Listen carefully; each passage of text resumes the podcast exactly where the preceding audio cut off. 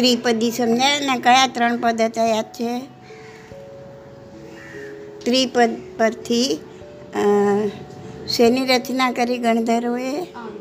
આગમણી દ્વાદશાંગી કહેવાય ને બાર પ્રકારના અંગ આચાર અંગ ઠાણ અંગ એ બધા સૂત્ર છે. આગમ છે. હા? તો કયા ત્રણ પદ? સરસ. બોલો. વિઘ્નૈવ ઉપનૈવા વિઘ્નૈવા ધુવૈવા હા ઉત્પન્ન થાય છે નાશ પામે છે અને નિશ્ચિત રહે છે જેમના કીધું ના લોકનો આકાર કોના જેવો છે પહેલાં સમજાયું હતું કાલે આખો લોક છે જેમાં આપણે બધા રહીએ છીએ મનુષ્ય કોઈ મનુષ્ય બે હાથ કમર પર આમ રાખીને બે પગ પોળા કરીને બોરે એવો આખો લોકનો આકાર છે. તો જે લોકે તે બ્રહ્માંડે આપણા શરીરનો પણ એ જે આકાર છે, તો આખું ને આખું આપણા શરીરની અંદર જ છે. ખ્યાલ આવ્યો? એ બતાવે છે કે ઉપનયવા, વિજ્ઞયમાં ધુએવા એ બહાર તમને દેખાય છે. અંદર બી એ જ છે. ઉત્પન્ન થાય છે નાશ પામે છે કાલે સમજાવ્યું હતું ને? હા? કે ધ્યાનમાં આગળ વધે એ પોતે અનુભવ કરી શકે કે ઉત્પન્ન થાય છે ને? નાશ પામે છે. અને અવિચલ ધ્રુવ કોણ છે? આત્મા. છે. બરાબર? તો આ દ્વાદસાંગીમાંથી આવા ખૂબ બધા રત્નો મળી આવે તત્વ રત્નો તો એ તત્વ તત્વ જાણવું ખૂબ જરૂરી છે. તમે ધર્મની બધી ક્રિયાઓ કરો, સામાયિક કરો, પ્રતિક્રમણ કરો, પૂજા કરો, બધી ક્રિયાઓ કરો. હા, હજી ભલે વધારે કરો. પણ જો તત્વજ્ઞાનની સમજણ ના હોય જેનામાં, તો આ ક્રિયા શું થઈ જાય માત્ર ખાલી ઉપર ચલી હા એક એ ક્રિયા સાચી ક્યારે બને? જ્યારે તત્વની જાણકારીની સાથે આ ક્રિયા થાય. તો જ એ ક્રિયા સાચી ક્રિયા બને. એનો, એના બેઝ છે, પાયો છે. તત્વના પાયા પર જો ધાર્મિક ક્રિયાઓ ઊભી રહે, તો એ સાચી ક્રિયાઓ થાય. અને એનાથી કેમ સાચી ક્રિયા થાય? કારણ કે એનાથી આપણું અંદરનું પરિવર્તન આવે. બાકી એવા ને એવા ગમે એટલા સામાયિક કરી કે પ્રતિક્રમણ કર્યા, પણ હતા એવાને એવા તો આંતરિક પરિવર્તન આવ્યું. નહીં. આંતરિક પરિવર્તન આવે ને તો જ બાહ્ય પરિવર્તન થાય. ખાલી ખોટું ખોટું બાહ્ય પરિવર્તન હોય ને આંતરિક પરિવર્તન ના હોય, તો એ બાહ્ય પરિવર્તન ખોખલું હોય, એ ટકે નહીં. એટલે આંતરિક પરિવર્તનની જ ખાસ જરૂર છે અને આંતરિક પરિવર્તન ત્યારે જ થાય જ્યારે સાચા અર્થમાં આપણે તત્વજ્ઞાનને સમજીએ. પછી કોઈ કહેવું ના પડે તમને, તમે ધર્મ આરાધના કરો, તમે આ કરો. કારણ કે અંદરથી જ સૂજે, તત્વજ્ઞાન સમજ્યા પછી એ અંદરથી જ સૂજે તમને? તો ધર્મનું મેઇન તત્વ છે આપણો આત્મા? જેને આત્માને જાણ્યો નહીં, એને કંઈ જ જાણ્યું કહેવાય નહીં. અને જેણે આત્માને જાણી લીધો, એને બધું જ જાણી લીધું. કાલે દ્વાદ સાંગે કીધું ને, એમાં આચારાંગ સૂત્ર છે ને, એમાં બી લખ્યું છે કે જો એગમ જાણઈ, સો સબમ જાણઈ. જો સબમ જાણઈ, સો એગમ જાણઈ. એગમ એટલે આત્મા. જે આત્માને જાણે છે એ બધું જાણે છે. જે બધું જાણે છે એ આત્માને જાણે છે.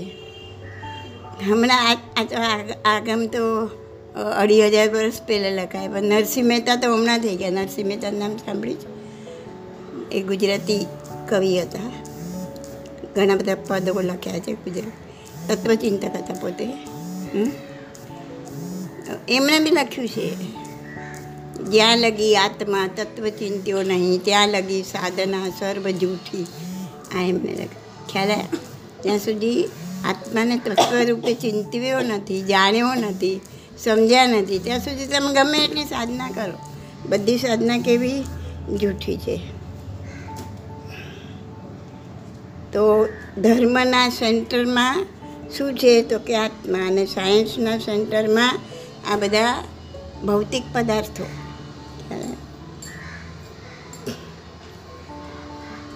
માટે આપણે આત્માને પહેલાં વિચારવો જોઈએ. તમને ધ્યાન વિશે સમજાય ને? એમાં અંદર ઉતરતા ઉતરતા આત્માને પામી શકાય. તો ઘણા મોટા મોટા વૈજ્ઞાનિકો હવે તો અત્યારે તો તમને પૂછીએ તમે એટલે કોણ? તો તમને ખબર છે તમે એટલે કોણ? Who are you I am Krish I am Dhriti no Krisha તો હજારો દુનિયા. હે ને તમે એટલે કોણ? એક માન તત્વચિંતક હતા. અ, ઇમેન્યુઅલ કાંટ કરીને. નામ સાંભળ્યું હશે તમે કદાચ. એ રસ્તામાં એટલે સવારે વોકિંગ લેવા નીકળ્યા હતા. બહાર. એને કોઈ અથડાઈ ગયું. તો ઓલી સામેલી વ્યક્તિ જે અથડાઈને એને ગુસ્સામાં પૂછ્યું, હું આર્યું કોણ છો તમે એમ? તો કાંતે કીધું એને કે if you could answer the same question to me I would give you my half kingdom જો તમે મારા તમે આ સવાલનો જવાબ મને આપો, હું આવ્યું તો હું તને મારું અડધું રાજ્ય આપી દઉં. હા? હા સામની નોલાને ગુસ્સો ઉતરી ગયો કે તમે તો કોઈ માન તત્વ ચિંતક લાગો છો. પણ કાંટને કોઈ જવાબ ના આપ્યો કે હું કોણ છું? હમ? અને આપણે તો એટલા નસીબદાર છીએ કે આપણને ભગવાન કહીને ગયા છે. આપણને તો જન્મથી આ સંસ્કારો બધા મળ્યા છે કે હું એટલે આ શરીર નથી હું એટલે આત્મા છું. હું આવ્યું હું એટલે આત્મા છું.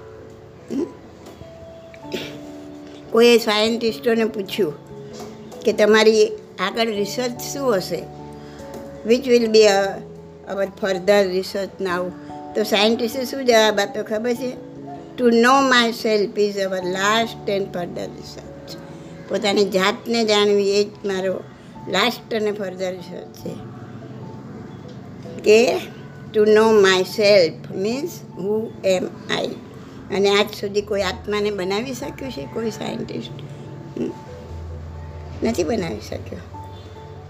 તો જેણે પોતાની જાતને ઓળખી, એનો મોક્ષ નિશ્ચિત. બીજા વર્ડમાં જાતને ઓળખવી એટલે સમ્યક દર્શન થવું. પોતાને આત્માનું દર્શન થવું, આત્માનો અનુભવ થવો. અને જેને આત્માનો અનુભવ થાય એને મોક્ષ નિશ્ચિત થઈ જાય. અને જેને આત્માને નથી ઓળખ્યો, એને આખા જગતના બધાય પદાર્થોને જાણ્યા પણ તોય શું? કાંઈ નહીં. ગમે ત્યાં જાવ તમે આ દુનિયામાં. બધે શું છે? ધૂળ રાખને કાંકરા બરાબર? તો જાણવા જેવું તો આપણો આત્મા જ છે. તમે ક્યાંય પણ જાઓ, જે બી જુઓ, તમે ગ્રીનરી જુઓ, તમે પહાડ જુઓ, તમે મોટી મોટી ઇમારતો જુઓ, અને આમ, આહા શું બનાવ્યું છે, શું આમ છે, શું તેમ છે. પણ કોઈ જે વિચાર કર્યો કે બનાવનાર કોણ? કોણ બનાવ્યું? માણસ જ ને. બધું શોધ કરનાર સાયન્ટિસ્ટે બહુ મોટી શોધ કરી, શોધ કરનાર કોણ? માણસ. કેવો માણસ? જીવતો કે મરેલો? આ બધું બનાવે કોણ? આ બધી શોધખોળ કોણ કરે? જીવતો માણસ કરે કે મરેલો માણસ કરે? તો જીવતો માણસ કરેલી છે તો મરેલા ને જીવતામાં ફરક શું તો કે ભાઈ એમાં આત્મા નથી, આમાં આત્મા છે. તો હાઈએસ્ટ પાવર જ આત્મા. આત્મા છે, તોય આ બધું કરી શક્યો છે. તો આત્મા જેવો પાવર બીજો કોઈ છે જ નહીં.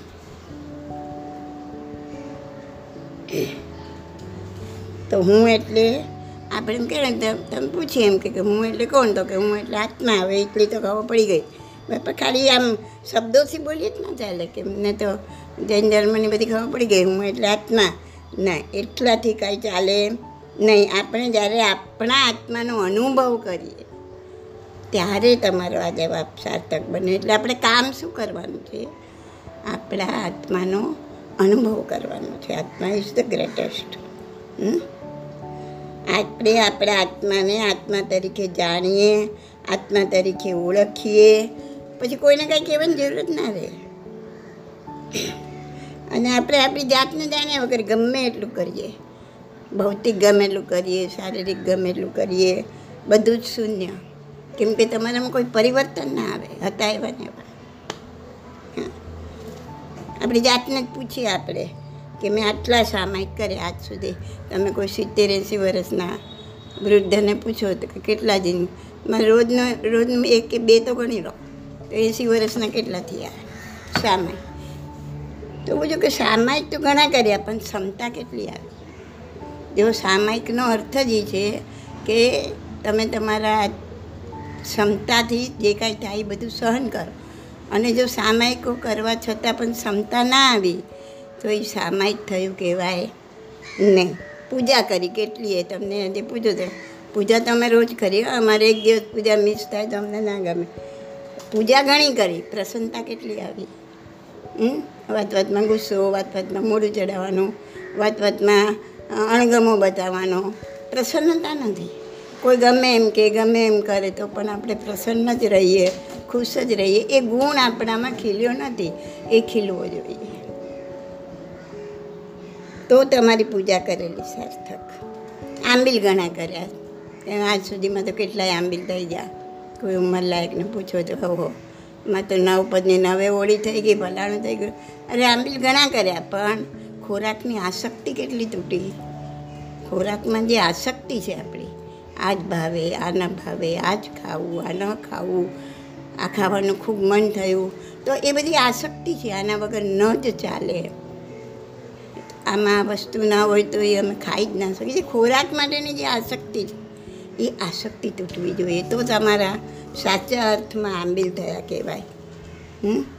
પ્રતિક્રમણ ઘણા કર્યા ત્યાં સુધીમાં. પણ પાપનો ભય કેટલો પેદા થયો? પ્રતિક્રમણનો અર્થ જ એ છે કે પાપથી પાછા હટવું. પાપથી જ્યારે પાછા હટો છો આ ખોટું છે, આ ન કરવું જોઈએ એમ. તો જ્યારે જ્યારે પાપ કરો ને, ત્યારે પાપનો ડર લાગવો જોઈએ કે મેં ખોટું કર્યું, મારા કર્મો બંધાયા. મારે આ ભોગવવા પડશે, એના વગર છૂટકો નથી. તો આપણે જાતને પૂછવાનું કે મેં આટલી સામાયિક કર્યા, ક્ષમતા કેટલી આવી? આટલા પ્રતિક્રમણ કર્યા, મને પાપનો ભય કેટલો પેદા થયો? તો તમે જાણી શકશો કે તમારો કેટલો ધર્મ થયો. હા? મારા વિચારોમાં કેટલો ફરક પડ્યો, મારા વર્તનમાં કેટલો ફરક પડ્યો, મારા વ્યવહારમાં કેટલો ફરક પડ્યો, મારી બોલચાલીમાં કેટલો ફરક પડ્યો. એમ તમારે આપણે આપણી જાતને ચેક કરતા રહેવું પડે. એમને તમે ઓઘની જેમ કર્યા કરો, પણ પ્રાપ્ત કાંઈ પણ થાય નહીં. તો આ યોગ શતક નામનો ગ્રંથ છે, અને એમાં મહા મહોપાધ્યાય યશો વિજયજી મહારાજ એમણે આ યોગ શતક નામનો મોટો ગ્રંથ લખ્યો છે અને એમાં એમણે કીધું છે કે સૌએ રોજ પોતાના આત્માનું બારીકાઈથી નિરીક્ષણ કરવું જોઈએ ડેઈલી કરવું જોઈએ. મારામાં શું ચેન્જ આવ્યો. કારણ કે લાઈફ તો હમણાં જોત જોતામાં પૂરી થઈ જશે. આજે મને એમ થાય કે મારા છોકરા આવડાવડા આવડા આવડા હતા. આજે છોકરાના છોકરા આવડા થઈ ગયા. એક સ્વપ્નની જેમ ફટાફટ બધું પતી જાય છે.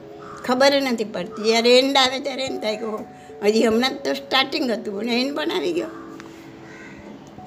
તો ડેઈલી ડેઈલી આપણા આત્માનું આપણે નિરીક્ષણ કરવું જોઈએ. એમ મહોપાધ્યાય શ્રી હર્ષ વિજયજી મહારાજ જણાવે છે. કે મારા આત્મામાં શું ફરક પડ્યો? મારા રાગ દ્વેષ કેટલા ઓછા થયા? ખાલી દ્વેષ ઓછો થવો જોઈએ એમ નથી. રાગ બી ઓછો થવો ખબર છે રાગ એટલે શું? રાગ એટલે? આ તો જૈન ધર્મનો પાયો છે. બોલો, રાગ એટલે? હા, કોઈને? પ્રેમ કરવો. રાગ એટલે જેમ ગૌતમને મહાવીર પર રાગ હતો ને, એટલે તેનું કેવળ જ્ઞાન અટક્યું હતું. એના હાથ નીચે કેટલાનું કેવળ જ્ઞાન થાય? જેને દીક્ષા આપે એ કેવળ જ્ઞાન થઈ જાય. એમને ના થાય. કેમ કે એમનો બધો મોહ, બધો રાગ, બધો પ્રેમ ખાલી મહાવીર. તો એ રાગ બી તૂટવો જોઈએ. આપણે ભગવાનને કેમ વિત્ત રાગ કહીએ છીએ? વિત્ત એટલે ગયો. રાગ બી ગયો છે ને દ્વેષ પણ ગયો છે. બેવ ગયું ને? ભગવાન તો કોઈના પર દ્વેષ બી નથી કરતા ને. છતાં એને આપણે વિત્ત દ્વેષ નથી કહેતા કે દ્વેષ ગયો. એને આપણે વિત્ત રાગ કહીએ છીએ. કેમ? બોલો, જેને ખબર હોય બોલો. બોલવું છે ભગવાનને આપણે વિતરાગ કેમ કહીએ છીએ? વિત દ્વેષ નથી કહેતા. રાગને દ્વેષ. રાગ હોય મને આના ઉપર રાગ છે. તો મને આના ઉપર રાગ છે તો કોઈ આને કઈ કહેશે તો મને એના પર દ્વેષ આવશે. હા બહુ જો મારે રાગ જ વયો ગયો તો દ્વેષ તો તરત વયો જશે. ઓટોમેટિક જતો બહુ સરસ પહેલા જશે રાગ રાગને રાગ એકવાર દ્વેષ બી વયો જાય છે પણ રાગ નથી જતો. બહુ સરસ બહુ સરસ બહુ ફાઇન તો બરાબર કીધું એકદમ રાઈટ કીધું છે.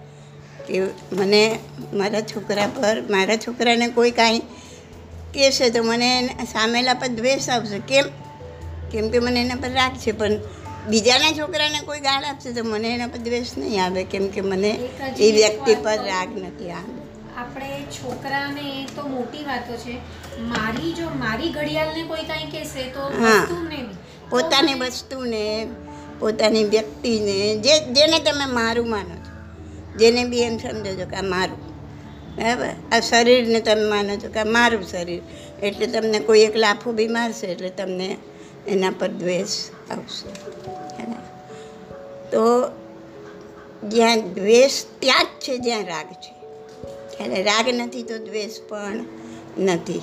એટલે ભગવાનને વિતરાગ કયા? વિત્ત દ્વેષ નથી કીધા. કેમ કે દ્વેષ તો ઓટોમેટિક જતો જ રહેવાનો છે. રાગ ગયો તો દ્વેષ જવાનો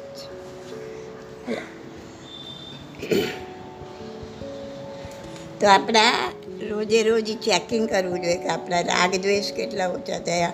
આ જૈન ધર્મનો પાયો છે. એટલે તો ભગવાનને વિતરાગ કીધા કેમ કે આપણે વિતરાગ બનવું છે. આપણે એ સ્થાન પર જવું છે. જે એમને મેળવ્યું એ આપણે મેળવવું છે. આપણો ગુસ્સો કેટલો ઓછો થયો ક્રોધ કેટલો ઓછો થયો આપણામાં કેટલા વિકારો ઓછા થયા. ખાવાની લાલસા કેટલી ઓછી થઈ અહંકાર કેટલો ઓછો થયો? અહંકાર તો ખબર ને? શું? ના અહંકાર એટલે ગુસ્સો નહીં. અહંકાર એટલે ઘમંડ. અભિમાન? હું જામ છું. મને એ શેનો કાંઈ કહી જાય. એવું થાય ને? એ કોણ મને કહેવા વાળો? બાહુબલીની વાત ખબર તમને? બાહુબલી કોણ હતા? ભગવાનના પુત્ર. બરાબર છે. તો ઋષભદેવ ભગવાનથી ભરત અને ઋષભદેવ બે છોડીને બાકીના અઠ્ઠા એટલે કેટલા પુત્ર હતા ઋષભદેવને? સો પુત્ર હતા લગભગ. બાકીના અઠ્ઠાણું દીક્ષા લીધેલી લઈ લીધેલી. ઋષભ કોને છોડીને? ભરત મહારાજા અને આ બાહુબલી. એ બે સિવાય બાકીના અઠ્ઠાણું પુત્રોએ દીક્ષા લઈ લીધેલી. તો બાહુબલીને જ્યારે વૈરાગ્ય પેદા થયો અને એ દીક્ષા લેવાનો ભાવ થયો એમને, ત્યારે એ શું વિચારે છે? એવો નિયમ છે આમાં. સાધુ સાધ્વીજી મહારાજોમાં કે ભલે તમારાથી નાનું હોય, પણ તમારાથી પહેલાં દીક્ષા લીધી હોય, તો તમારે એને વંદન કરવા પડે? હવે આ ધ્રિતિ દીક્ષા લઈ લે અને મેં ના લીધી હોય એટલે હું દીક્ષા લઉં, તો મારે ધ્રિતિને વંદન કરવા પડે, બરાબર? એને એટલો જ અહંકાર આવ્યો.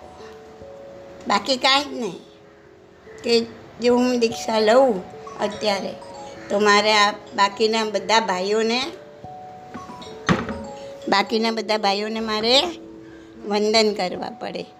તો એના કરતાં હું શું કરું? હું સાધના કરું જંગલમાં કેવળ જ્ઞાનની. અને કેવળ જ્ઞાન પ્રાપ્ત કરીને પછી હું દીક્ષા લઉં તો મારે આ બધાને વંદન ના કરવા પડે? એટલો અહંકાર, આટલું જ આ સિવાય કાંઈ જ નહીં. અને તમે ને મો- મોટી મૂર્તિ બાહુબલીની બનાવેલી હોય છે? તો જંગલમાં સાધના કરે છે. વૃક્ષ નીચે ઊભા રહીને. હાઈએસ્ટ બાર મહિનાનો તપ કરે છે. ટ્વેલ્વ મંથ સુધી. કાંઈ ખાતા પીતા નથી. હાલતા ચાલતાય નથી. જે જગ્યાએ ઊભા હોય છે, એ જ જગ્યાએ એમને આખી વૃક્ષની વેલડીઓ મીટળાઈ જાય છે. ક્યારે મીટળાય? જો માણસ હાલન ચાલન કરે તો તો વેલડીઓ તૂટી જાય. આખી વૃક્ષની વેલડીઓ એમને મીટળાઈ જાય છે. એમાં, એમનું મોડું માન માન દેખાય એવા આખા મીટળાઈ જાય વૃક્ષની વેલડી. એમના માથે ચકલાઓએ માળો બાંધ્યો. ચકલા માળો ક્યારે બાંધ્યો? જરાક આમ માથું થાય તો ઉડી જાય. તો એમને ક્યારે માળો બાંધ્યો હશે? કેવા સ્થિર થયા હશે? ધ્યાન સાધનામાં કેવા સ્થિર થયા હશે? તો એવી સાધના કરે છે. આટલા બધા સ્થિર થઈને, હલનચલન વગર ખાધા પીધા વગર, હા? બાર બાર મહિનાનો ઉત્કૃષ્ટ તપ બાર બાર મહિનાની સ્થિરતા આપણે બાર મિનિટે નથી રાખી શકતા. છતાં પણ એમને કેવળ જ્ઞાન નથી થતું. પછી એમની બે બહેનો બ્રાહ્મી અને સુંદરી એ બંને પણ દીક્ષા લીધી હોય છે. અને એ ત્યાંથી પસાર થાય છે ને જુએ છે. આ વા- વૃક્ષની વેલડીઓ મીટલાઈ ગયું છે ને એમાંથી જરાક દેખાય છે કે આ ભાઈ અને શું બોલે છે? વીરા મારા ગજ થકી હેઠા ઉતરો. વીરા એટલે કે મારા ભાઈ તમે હાથી પરથી નીચે ઉતરો. તો બાહુલી વિચાર કરે છે કે હું તો હાથી પર નથી. કેમ મને એમ કે છે, હાથી પરથી ઉતરો, નીચે ઉતરો. અને એને એકદમ સ્ટ્રાઇક થાય છે કે, ઓહો, હું આ અહંકારના હાથી પર બેઠો છું કે મારે નાના ભાઈઓને વંદન નથી કરવા. હું મોટો છું. અથવા હું કેવળ જ્ઞાન મેળવીને પછી જ જાઉં. અને એમ થાય છે, એને તરત પસ્તાવો થાય છે. અને એ પોતે ભાઈઓને વંદન કરવા માટે ખાલી પગ ઉપાડે છે. જવા માટે પગ ઉપાડે છે. ઓલો અહંકાર ઓગળી ગયો અંદરથી. બહેનોના આ એક વાક્ય એને સતર્ક કરી દીધા. અહંકાર ઓગળ્યો. હજી ગયા નથી. જવા માટે પગ ઉપાડે છે અને કેવળ જ્ઞાન પ્રાપ્ત થાય. આ અહંકાર. આ અભિમાન. આપણામાં કહું ઢગલે ઢગલા છે. આ એક અહંકાર જો કેવળ જ્ઞાનને રોકે છે. ગૌતમનો એક વ્યક્તિ પ્રત્યેનો, ગુરુ પ્રત્યેનો, મહાવીર પ્રત્યેનો રાગ એના કેવળ જ્ઞાનને રોકે છે. તો આપણે ક્યાં? તો આપણે આ બધું છોડવાનું જેટલું છૂટે એટલું, જેટલું છૂટે એટલું. ખબર નથી કેટલું ભર્યું છે. કે જેની કોઈ હદ નથી, કોઈ લિમિટ નથી. પણ એમાંથી જેટલું ઓછું થાય એટલું આ માનવ જન્મમાં કરી શકશું. બાકી તો કોઈ જન્મમાં કરી, અહીંથી આપણે કૂતરા, બકરા, ચકલા પોપડ મેના કંઈ બી થયા. પછી કંઈ સમજણ જ નથી તો આ કબૂતરા કંઈ જાણે છે. કંઈ સમજણ જ નથી તો શું કરવાના? નરકમાં ગયા તો અતિશય દુઃખમાં પટકાશું. ત્યાંય કંઈ કરી નથી શકવાનું એક માનવ જન્મ જ એવો છે કે આપણે ધારશું એ કરી શકીશું તો એક એક ક્ષણ તો વહી રહી છે, વહી રહી છે. ક્યાં આપણા હાથમાં છે, વીતી તો રહી છે, આ દિવસ ઉગ્યો ને હાથમાં, દિવસ ઉગ્યો ને હાથમાં. શું કર્યું આજના દિવસમાં આપણે? એટલું વિચારો. જે કર્યું એનું શું? શું મેળવ્યું આપણે? આપણામાં શું ચેન્જીસ આવ્યો? આપણા કયા દુર્ગુણો ઓછા થયા આપણામાં કયા સદગુણ ખીલ્યા? એનું આત્મવિશ્લેષણ કરો. દરરોજ દરરોજ વિશ્લેષણ કરો તો આપણે કંઈક પામી શકીએ ને આપણે આપણે તો છે ને અહીંયા મેઇન કરી દીધું છે આપણે આપણા શરીરને મેઇન કરી દીધું છે અને આત્માને આપણે ભૂલી ગયા છીએ? પણ આત્મા છે તો આ શરીર છે એ વસ્તુ બી ભૂલી ગયા છીએ આપણે? તો આપણી જે જીવન પદ્ધતિ છે જીવન જીવવાની રીત છે, એના સેન્ટરમાં કોણ છે? શરીર છે કે આત્મા છે અત્યારે? અત્યારે આપણી જે જીવન પદ્ધતિ છે, એના સેન્ટરમાં કોણ? શરીર છે, આત્મા નથી. અને જો આત્મા સેન્ટરમાં આવે, તો જ આપણે આત્મ સુખ પામી શકીએ? તો આપણે આત્માને સેન્ટરમાં રાખીને જીવવું જોઈએ. અને જો આત્માને સેન્ટરમાં રાખીને જીવો ને તો જે આ બાહ્ય કન્ડિશન છે ને જે બહારની, એ આપણને અસર ના કરી શકે? કોઈ ગાળ આપી ગયું તો કે ભલે ના આપ્યું. હશે કોઈ તેને મમ્મીને આપી હશે, એને મને પાછી આપી. હું તો લેતો નથી. કોઈ તમને એક વાટકી લોટ લઈ ગયું હોય, અને તમને પાછું આપવા આવે ને તમે ના લો, તો એની પાસે જ રહે ને તો મારે તો, મારે લેવું જ નથી ને. તો ત્યાં તમને ક્ષમતા આવી જશે. ક્રોધ નહીં આવે, ગુસ્સો નહીં આવે. તો આ બધી બાહ્ય કન્ડિશન શરીરને અસર કરે, આત્માને નહીં, મનને અસર કરી શકે નહીં. એટલે કોઈ કાંઈ પણ સંભળાવી જાય, કોઈ કાંઈ પણ કહી જાય, અંદર અકળાવાનું નહીં. એટલું જ યાદ રાખવાનું. આ રિટર્ન ગિફ્ટ આવી છે. તમારો બર્થડે હોય ને બર્થડે પાર્ટી બધાને રિટર્ન ગિફ્ટ આપો ને. તમને ગિફ્ટ આવે તમે રિટર્ન ગિફ્ટ આપો ને, એવું કંઈક હોય છે ને? તો આ બી કોઈ જન્મમાં આપણે આ બધી ગિફ્ટ લોકોને આપી છે, કોઈને ગાળો આપી છે, કોઈને માર માર્યો છે, ક્યાંક અહંકાર કર્યો છે, એ બધી આ રિટર્ન ગિફ્ટ એ બિચારા આપવા આવે છે, એ એક ખાલી એજન્ટ છે, ક્યારે એક નિમિત્ત છે, એ નિમિત્તને બચકા નહીં ભરવાના. આપણી જાતને જ બચકા ભરવાના, કા મેં કરવી મને પાછું આવ્યું છે. ઓકે, હવે મારે, હવે જો હું રિએક્શન આપીશ, તો પાછું એ એ પાછું આપવા કોઈક જન્મમાં આવશે. હવે મારા પરંપરા તોડી નાખવી છે. હવે મને જોઈએ જ નહીં. પતી ગયું. વાત ખતમ થઈ ગઈ. તો આ જૈન ધર્મનું તત્વજ્ઞાન છે ક્યારે સમજાય આ બધું? અને ક્યારે અમલમાં મુકાય? કોઈ જન્મના કેટલા, કેટલાય પુણ્ય જાગે ને ત્યારે આ વસ્તુ જાણવા મળે, સાંભળવા મળે. અને એ જો અંદર ઉતરે, તો સમજવાનું અતિશય પુણ્ય જાગૃત થયું છે. એ સારું લાગે, સાચું લાગે, સાંભળવું ગમે. તો અતિશય પુણ્ય જાગૃત થયું છે અને જો એ અમલમાં મુકાય, તો તો સોનામાં સુગંધ પડી જાય.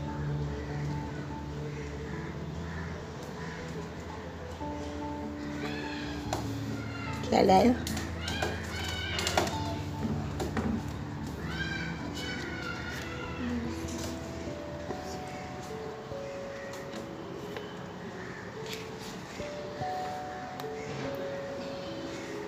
બસ આજે આટલું.